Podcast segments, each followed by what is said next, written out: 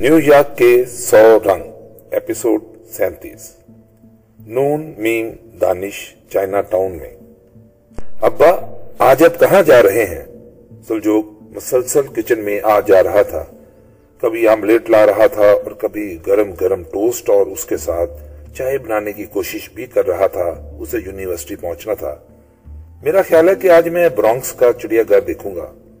چڑیا گھر؟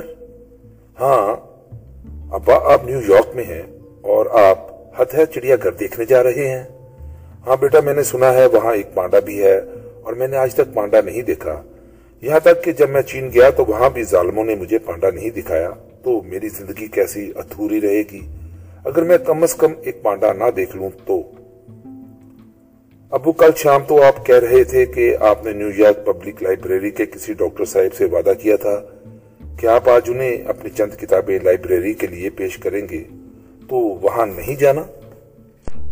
سچی بات ہے، میں معنک بابا کو بالکل بھول گیا تھا اور ایک پانڈے کو یاد رکھا تھا۔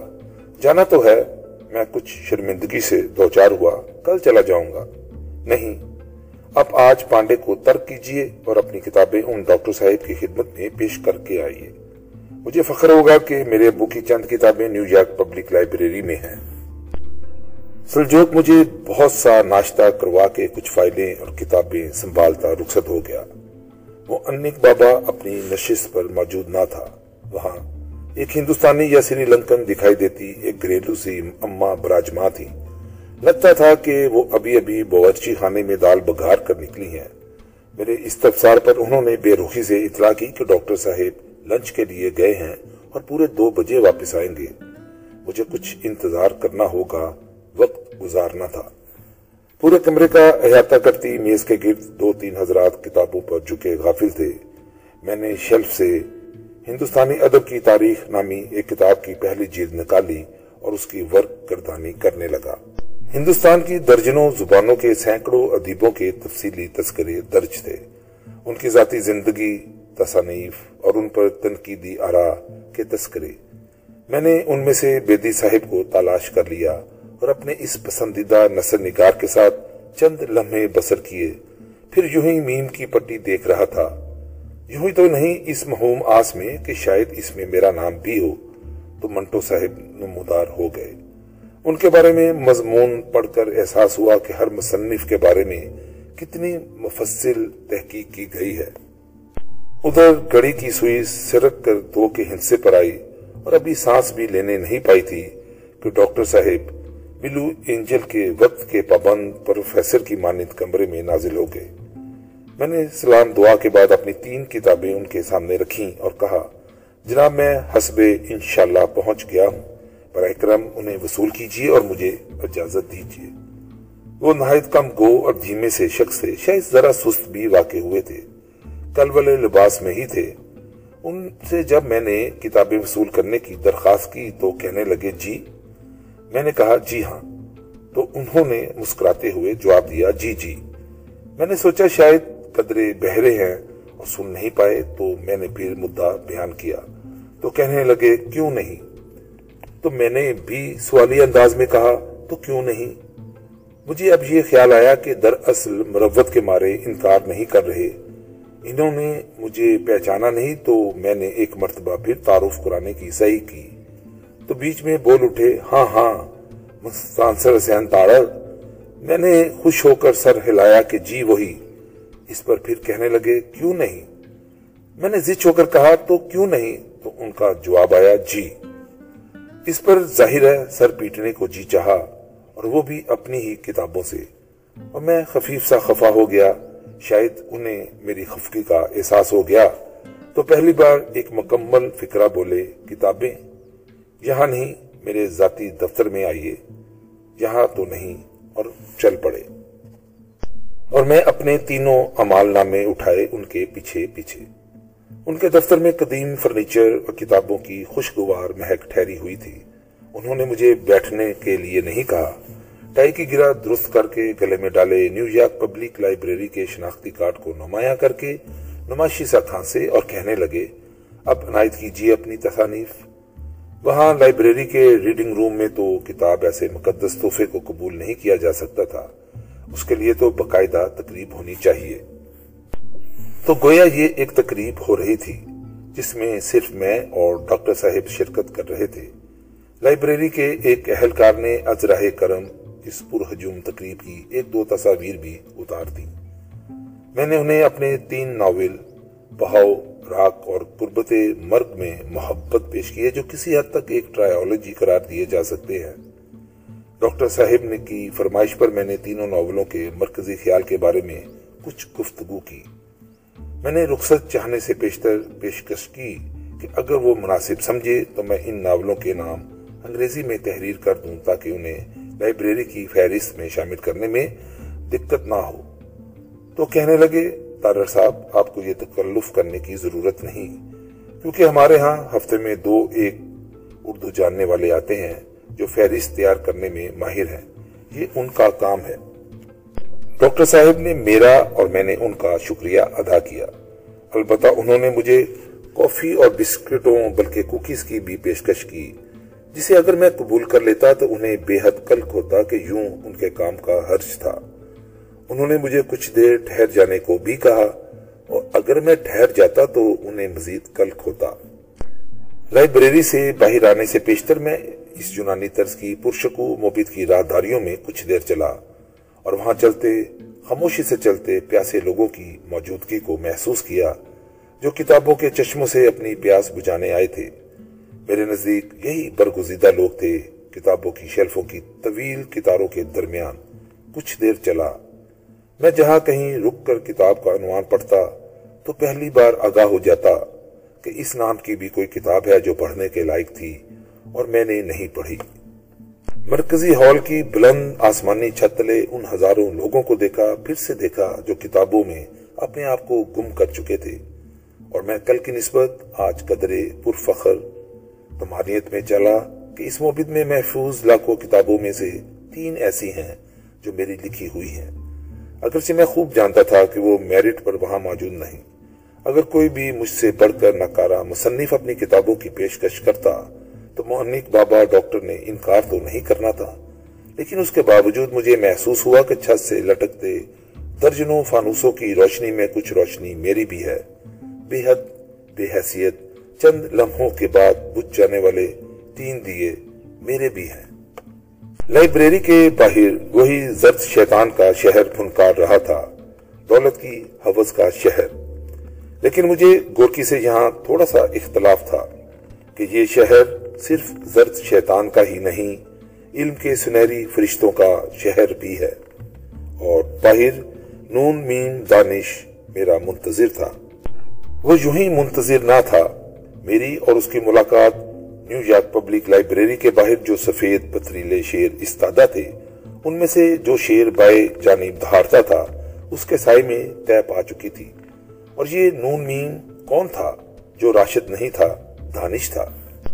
تقریباً تیس برس بیشتر کا قصہ ہے کہ لاہور کے نیشنل سینٹر میں ایک آل پاکستان تقریری مقابلہ ہو رہا تھا، جس میں ملک بھر کے کالجوں کے طلبہ حصہ لے رہے تھے۔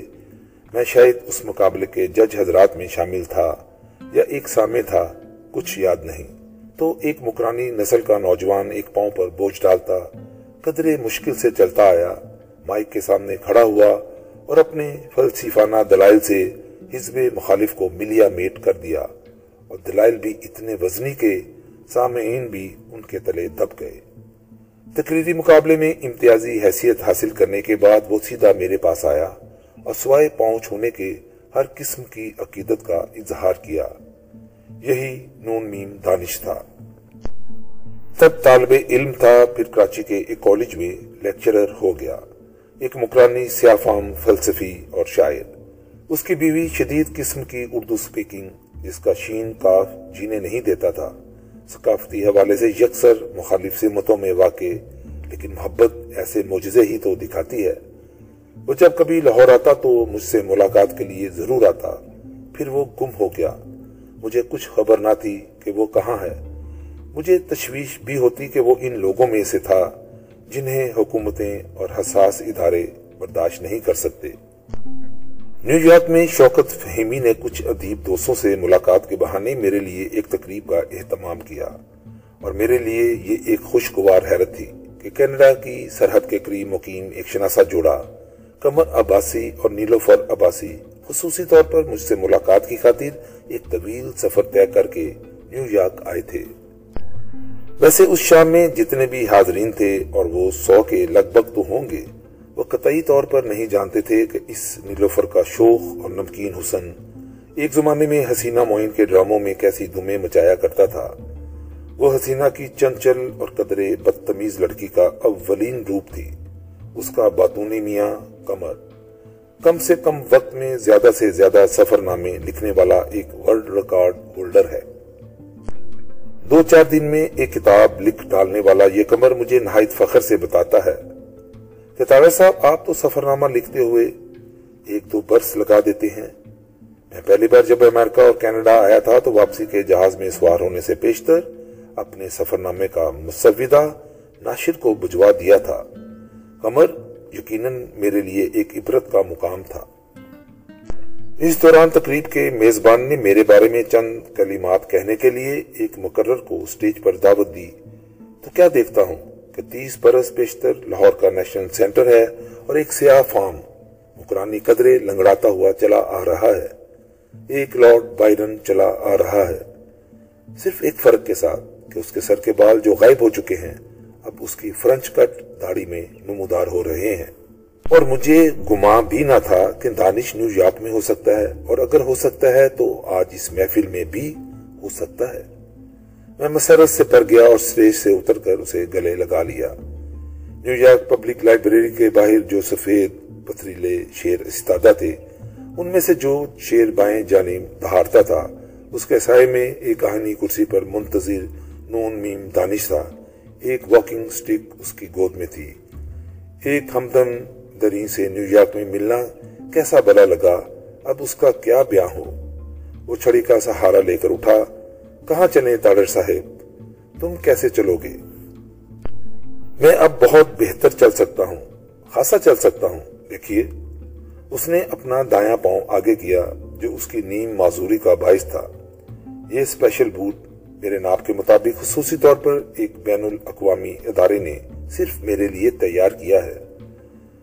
اس کی تفعیل مجھے چلنے میں آسانی ہو گئی ہے اور یہ بہت مہنگا ہے، لیکن میرے لیے نہیں، امریکی حکومت کے لیے۔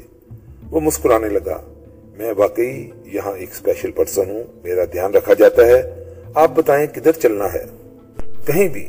مقصد تو تم سے ملاقات ہے اور باتیں کرنا۔ اگر اس مقصد میں کچھ مقصدیت بھی پیدا کر لی جائے اور آپ نیو یارک کا کوئی حصہ دیکھ لیں تو کیا حرج ہے؟ میں نے ذہن میں کچھ حساب کتاب کیا کہ کیا دیکھ چکا ہوں اور کیا دیکھنا باقی رہ گیا ہے۔ نیو یارک کے چائنا ٹاؤن کی بہت شہرت سنی۔ ہر دوسری فلم میں اسے دیکھا ہے تو اسے دیکھ لیں۔ ہاں اس شرط پر کہ اس دوران ہم باتیں کرتے رہیں۔ دانش گفتگو کا شکین تھا، رسیہ تھا۔ لیکن میرے لیے مصیبت یہ تھی کہ تاریخ، فلسفہ، عمرانیات اور نفسیات وغیرہ میں اس کا مطالعہ اتنا وسیع تھا کہ اس کی بیشتر باتیں کتابوں کے حوالے اور تجزیے میرے سر سے گزر جاتے تھے۔ اور میں ہوں ہاں کرتا رہ جاتا تھا۔ اب ایک اوسانیہ ہو گیا کہ راہ چلتے پاکستانی دکھائی دیتے دو حضرات نے نیو یارک پبلک لائبریری کے بائیں جانب کے دہارتے شیر کے قریب۔ مجھے دانش سے باتیں کرتے ہوئے دیکھا، پہچانا۔ اور لپکتے ہوئے میری جانب چلے آئے۔ اور تارر صاحب آپ یہاں کے پر مسرت جذبات نچھاور کرتے ہوئے مجھ سے بغل گیر ہو گئے۔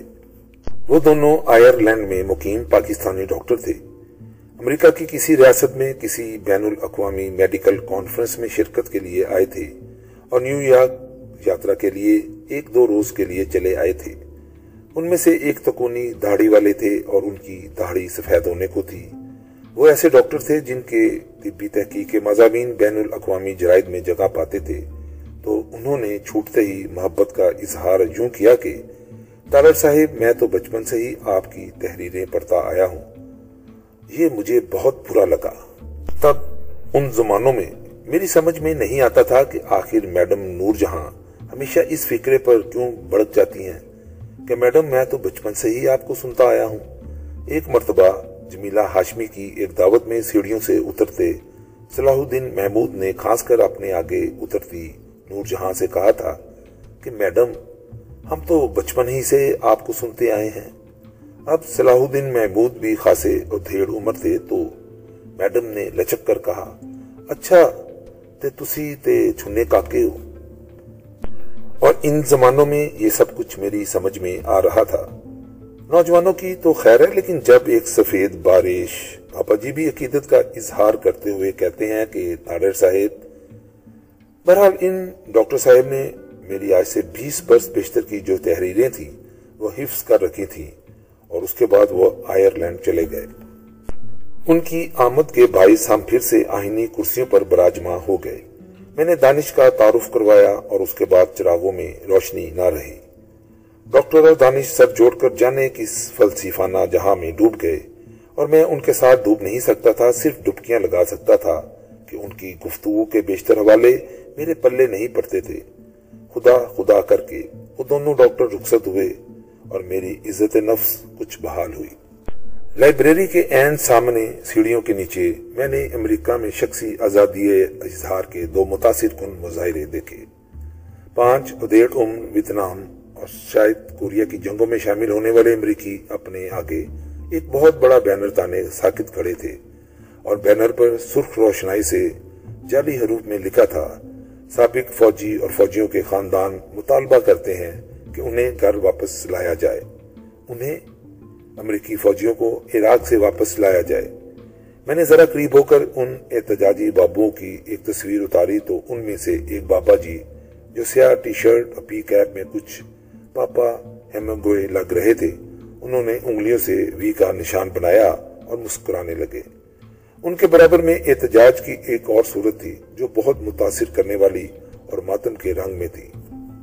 سات آٹھ عمر رسیدہ خواتین سراسر سیاہ لباس میں ایک کتار میں ساکت کھڑی اور ان کے آگے ایک بینر اور وہ بھی سیاہ رنگ کا، جس پر ویمن ان بلیک انگیسٹ وار درج تھا۔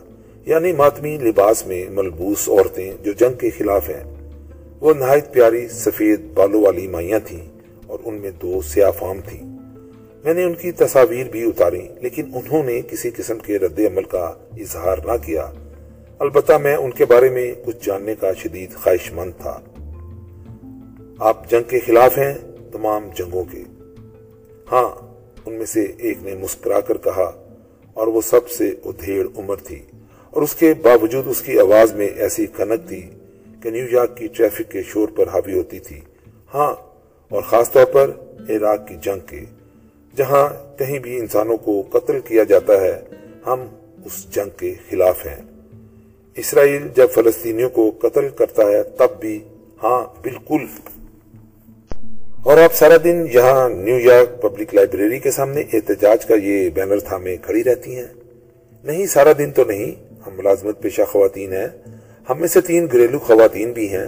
تو پانچ بجے جب ہم دفتر سے فارغ ہوتی ہیں، تو اپنے معمول کے لباس تبدیل کر کے، سوگواری کے لبادے زیبتن کر کے یہاں آ کھڑی ہو جاتی ہیں۔ اور تقریباً دو گھنٹے یہاں کھڑے ہو کر شام کے وقت اپنے گھروں کو لوٹ جاتی ہیں۔ اور آپ کب تک اس معمول پر عمل کرتی رہیں گی؟ جب تک تمام جنگیں ختم نہیں ہو جاتی۔ وہ تو شاید نہ ہو تو ہم بھی یوں ہی کھڑی رہیں گی۔ جنگ کے خلاف احتجاج کرنا ہمارے ضمیر کی آواز ہے۔ تم کہاں کے رہنے والے ہو؟ میں پاکستانی ہوں۔ تو آپ پاکستان جا کر اپنے ہم وطنوں کو آگاہ کرنا کہ یہاں امریکہ میں چند سیاہ پوش عورتیں ہیں جو جنگ کے خلاف ہیں۔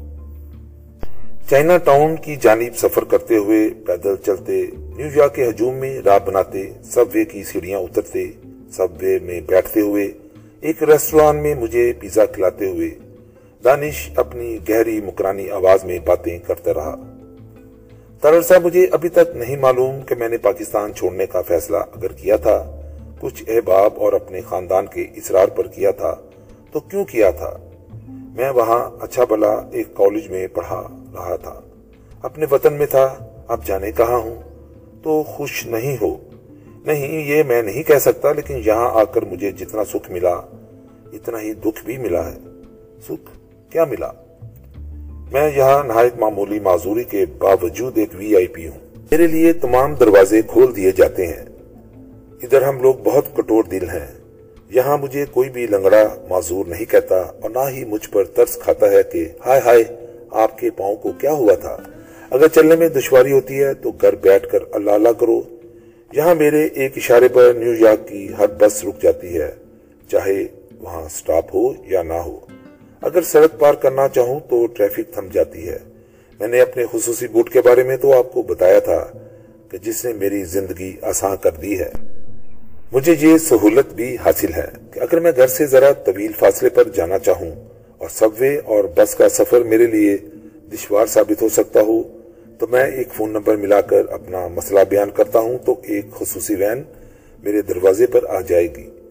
میں آج بھی آپ سے ملاقات کے لیے اسی وین پر سوار ہو کر آیا ہوں، جس کے ڈرائیور نے اپنی نشست سے اٹھ کر مجھے سہارا دے کر نیچے اتارا تھا۔ اور اب میں اسے جس مقام سے کہوں گا، وہ مجھے وہاں سے پک کر لے گا اور گھر پہنچا دے گا۔ اور دکھ کیا ہے؟ اپنے وطن، اپنے سندھ اور کراچی سے جدا ہونے کا دکھ۔ اور یہ جو معذوری کی سہولتوں کا میں تذکرہ کر رہا تھا، یہ بھی یہاں آسانی سے حاصل نہیں ہو جاتی۔ اپنی معذوری کو ثابت کرنا پڑتا ہے۔ بہت جانچ پڑتال ہوتی ہے۔ مختلف طبی ادارے آپ کا چیک اپ کرتے ہیں، رپورٹیں تیار کرتے ہیں اور اس عمل میں کئی ماہ لگ جاتے ہیں۔ جب آپ کو ایک معذور قرار دیا جاتا ہے تو پھر آپ سے دریافت کیا جاتا ہے کہ آپ کس نوعیت کی، کس پیشے سے متعلق ہو کر زندگی گزارنا چاہتے ہیں۔ اور پھر اسی حساب سے آپ کو یونیورسٹی میں مختلف کورسز کروائے جاتے ہیں۔ میں گرافک آرٹس یا ادب کے حوالے سے ایک مستقبل کا خواہش مند تھا، لیکن نہیں۔ انکار کر دیا گیا کہ اس کی گنجائش نہیں۔ آپ سیلز مین بن سکتے ہیں، بس ڈرائیور یا سیکورٹی گارڈ بن سکتے ہیں۔ اور میں ان دنوں پارٹ ٹائم سیکورٹی گارڈ کے فرائض سر انجام دے رہا ہوں۔ ہاں یہ میں نے جانچ دیا ہے کہ اگر میں ایک مقامی امریکی یا سفید فارم ہوتا تو میں گرافک آرٹس کے شعبے میں آسانی سے جا سکتا تھا۔ ادب کے شعبے سے روزی کما سکتا تھا۔ یہ میرا تجربہ ہے کہ یہ ملک اپنی تمام تر مساوات اور آزادی کے نعروں کے باوجود تخصیص کرتا ہے۔ تارکین وطن اگر ان کی رنگت جدا ہو تو ان کے حصے میں اکثر وہی کام آتے ہیں جو سفید فارم پسند نہیں کرتے۔ اور اگر اس سطح سے آپ بلند ہوتے ہیں، تو بے شک آپ ایک بین الاقوامی شہرت یافتہ ماہر معیشت ہوں۔ بینکر یا اپنے پیشے میں یکتا ہوں تو بھی امریکی نظام میں آپ ایک خاص حد سے آگے نہیں جا سکتے۔ کہ آگے صرف وہ جا سکتے ہیں جن کی رنگت سفید ہو۔ لیکن یہ تو میرا ایک ذاتی تجزیہ ہے جو غلط بھی ہو سکتا ہے، اور میں ہر شکایت نہیں کر رہا۔ اس ملک نے میری معذوری کو فراموش کر کے میرے ساتھ ایک انسان والا برتاؤ کیا ہے۔ تو میں اس کا اس نظام کا شکر گزار ہوں۔ یہ برتاؤ پاکستان میں مجھے کبھی نہ ملتا۔ وہاں مجھے ایک اپاہج اور لنگڑاتا ہوا پروفیسر ہی کہا جاتا۔ ویسے دانش کی گہری آواز بھرا گئی۔ اگر آپ میرے دل کا معاملہ جاننا چاہتے ہیں، تو مجھے اپنے وطن میں شاید گسیٹتے پھرنا زیادہ اچھا لگتا۔ لیکن زندگی میں دل کے معاملے نہیں چلتے۔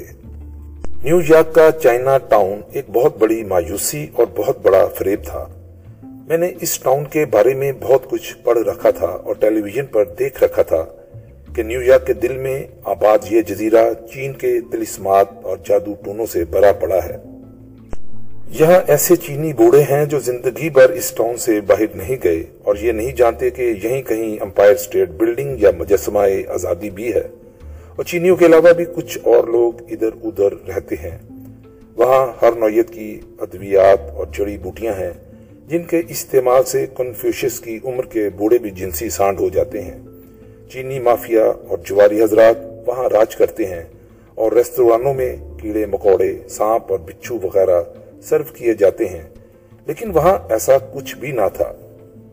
سوائے اس کے کہ بیشتر نیو سائن اور بورڈ چینی زبان میں تھے اور ظاہرہ کہ وہاں چینی کثرت میں تھے، جو چینیوں کا ایک خاصہ ہے یعنی کثرت میں ہونا۔ نہایت دو نمبر قسم کے شاپنگ سٹور تھے، جہاں ایل اے نیو یارک دڑا دڑ شاپنگ کر رہے تھے۔ اور وہاں فروخت کی جانے والی اشیاء کی نسبت ہمارے شاہ عالمی اور اچرا میں دستیاب اشیاء کا معیار بین الاقوامی سطح کو چھوتا تھا۔ چائنا ٹاؤن میں زیورات کی دکانوں کی بہت چمک بھڑک تھی۔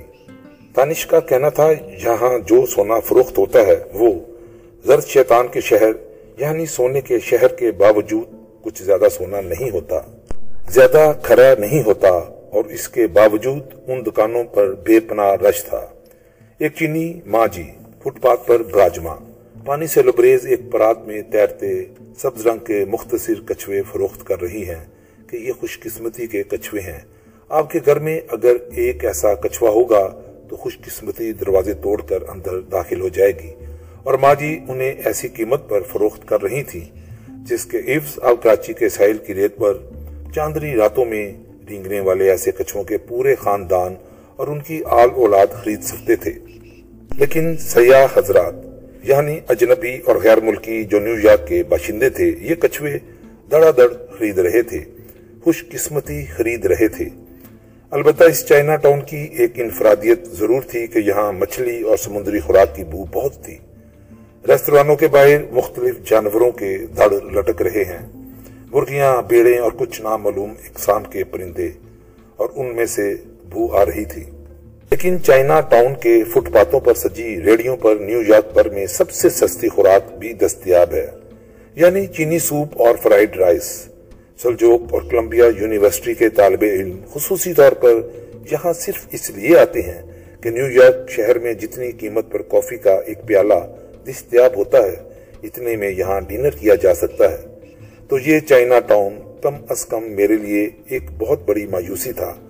اس کا سبب یہ بھی ہو سکتا تھا کہ میں نے اصل چائنا دیکھ رکھا تھا اور یہ اس کی ایک امریکی نقل تھی۔ اس دوران مجھے مسلسل دانش کا خیال رہا کہ کہیں وہ تھک نہ جائے، اس کا پاؤں دکھنے نہ لگے، لیکن وہ باہمت شخص اپنی لاٹھی ٹیکتا مجھ سے بھی آگے نکلتا تھا۔ چائنا ٹاؤن سے اکتا کر ہم سب وے کے راستے ٹائم سکیور میں آ گئے، تاکہ آج کی شام مکمل طور پر غارت نہ ہو، تاکہ اصل نیو یارک دیکھیں۔ کچھ حسین خوش لباس لوگ دیکھیں۔ جو لوگ زندہ رہنے کا حق ادا کر رہے ہیں، ان کی چہروں پر روشن زندگی کے دیے دیکھیں۔ شاید ان کی روشنی ہمارے چہروں پر منقص ہو کر ہمیں بھی زندگی کے قریب لے جائے اور ہم اپنے اپنے دکھ بھول جائیں۔ دانی سے جدا ہو کر میں حسب معمول ٹائم سکیئر کے اسٹیشن سے سروے میں سوار ہو کر براڈ وے پر اتر گیا۔ میں ایک ہجوم کا حصہ بنا سیڑھیوں سے اوپر جا رہا تھا کہ ایک لا ابالی قسم کا شخص کندھے پر ٹیپ ریکارڈر لٹکائے میرا راستہ روک کر کھڑا ہو گیا اور ایک مائک میرے منہ کے آگے لا کر بولا، کیا آج آپ نیو یارک سب وے میں محفوظ محسوس کر رہے تھے؟ عجیب سا سوال تھا۔ میں نے سر ہلا کر کہا ہاں کیوں نہیں؟ آپ کو اپنی جان خطرے میں تو محسوس نہیں ہوئی؟ نہیں، کم از کم میں نے محسوس نہیں کیا۔ لیکن آپ کون ہیں؟ میں نیو یارک ٹائم کا خصوصی رپورٹر ہوں اور آج کے دن سبوے میں سفر کرنے والے مسافروں کے تاثرات ریکارڈ کر رہا ہوں۔ آج کے دن کیوں؟ اس نے میرا سوال شاید نہیں سنا اور ایک اور مسافر کو روک کر مائک اس کے سامنے کر دیا۔